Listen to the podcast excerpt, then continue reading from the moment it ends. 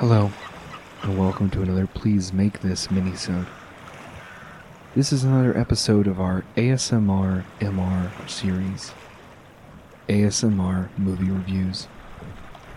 Hello, I'm your host, Hobart Thompson, and in this episode, we will be talking about the 2019 psychological horror film, The Lighthouse, directed by Robert Eggers, written by Robert Eggers and Max Eggers, and starring Willem Dafoe and Robert Pattinson.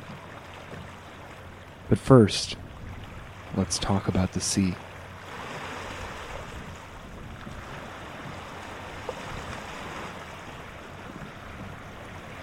Man's relationship to the sea is as old as time itself, and the sounds of the ocean echo in our collective consciousnesses. The gentle lapping of waves, the crashing of heavy surf upon the rocks, the sounds of seabirds, the wind, whale songs, storms off the coast. And these are the sounds that define the lighthouse, the sounds of the sea.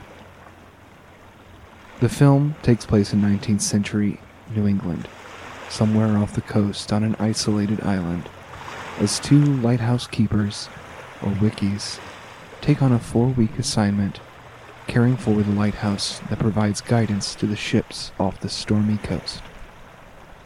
At first, the men, one an irritable professional and the other a neophyte, fight the bodily strain and mental exhaustion of their profession. They begin to come unraveled as a storm sweeps the island. This film, as strange as it might sound, sounds like it smells. It's a film of creaking timbers of a wooden house, the tick tocking of an ever present clock that anchors the two men to their sanity, the clinking of metal dishes, the sound of ancient pipes pumping water from a cistern, the sound of liquor being poured into a tin mug, of facial hair brushing against tin cups, of greedy gulping and slurping as two men consume endless amounts of alcohol and food in an effort to fill their stomachs and numb their minds. It is a film that sounds like it smells. Of snoring, pissing, burping, and the ever present farting from Willem Dafoe's irritable Thomas Wake.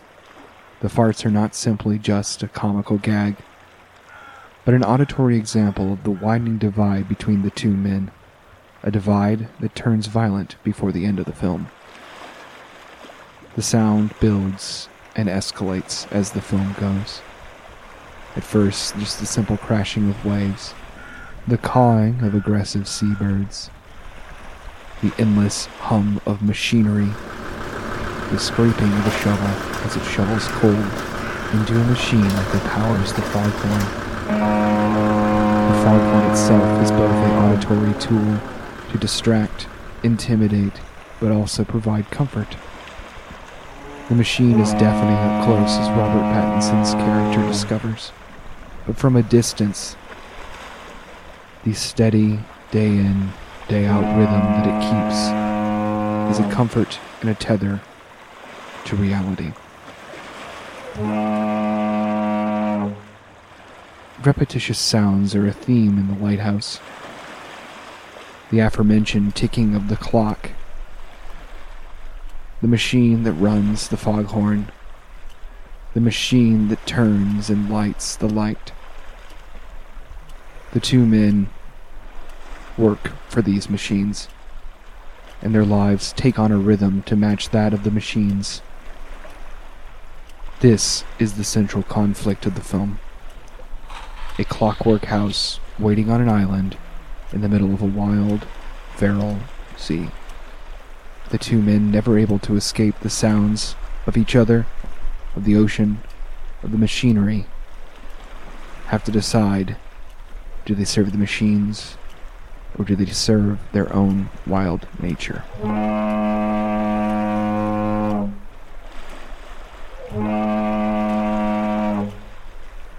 When I saw the lighthouse this weekend, I expected to be dazzled by the visuals, and I was.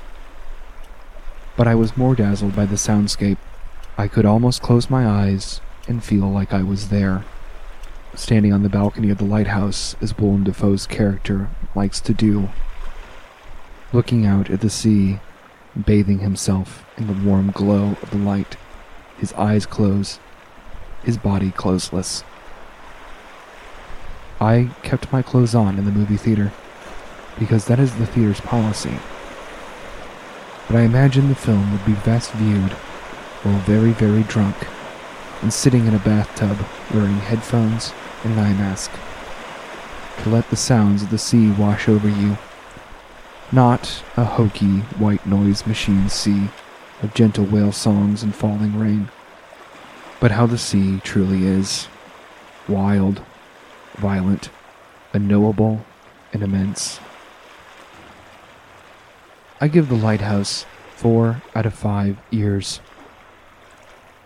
A rating system that I just came up with is definitely not the same as the previous episode. I hope you'll forgive me for that, and I hope you'll enjoy 2019's The Lighthouse. Maybe on a beach, maybe in a boat, but definitely somewhere wet. And now, to close the episode, I'd like to quote the film's most tingle inducing moment a monologue by Willem Dafoe's character, Thomas Wake. Damn ye, let the tomb strike ye dead, Winslow. Hark, hark, Triton, hark, bellow. Bid our father, the Sea King, rise from the depths, full foul in his fury black waves teeming with salt foam, to smother this young mouth with pungent slime, to choke ye, engorging your organs till ye turn blue and bloated with bile and brine, and can scream no more. Only when he, crowned in cockle shells, with slithering tentacle tail and steaming beard, take up his fell befinned arm, his coral tongued trident screeches banshee like in the tempest, and plunges right through your gullet. Besting ye, a bulging bladder no more, but a blasted bloody film now a nothing for the harpies and the souls of dead sailors to peck and claw and feed upon, only to be lapped up and swallowed by the infinite waters of the dread Emperor himself, forgotten to any man, to any time, forgotten to any god or devil forgotten even to the sea. For any stuff or part of Winslow, even any scantling of your soul is Winslow no more, but is now the sea itself. Thank you for listening to this episode of ASMR MR with Hobart Thompson. I hope you will check out our next full episode coming next week, and I hope you take some time to rate, review, and subscribe to us wherever you get podcasts. And now, I bid you adieu, and I hope you never spill your beans. Please, please, please, please, please. Won't you please make this? This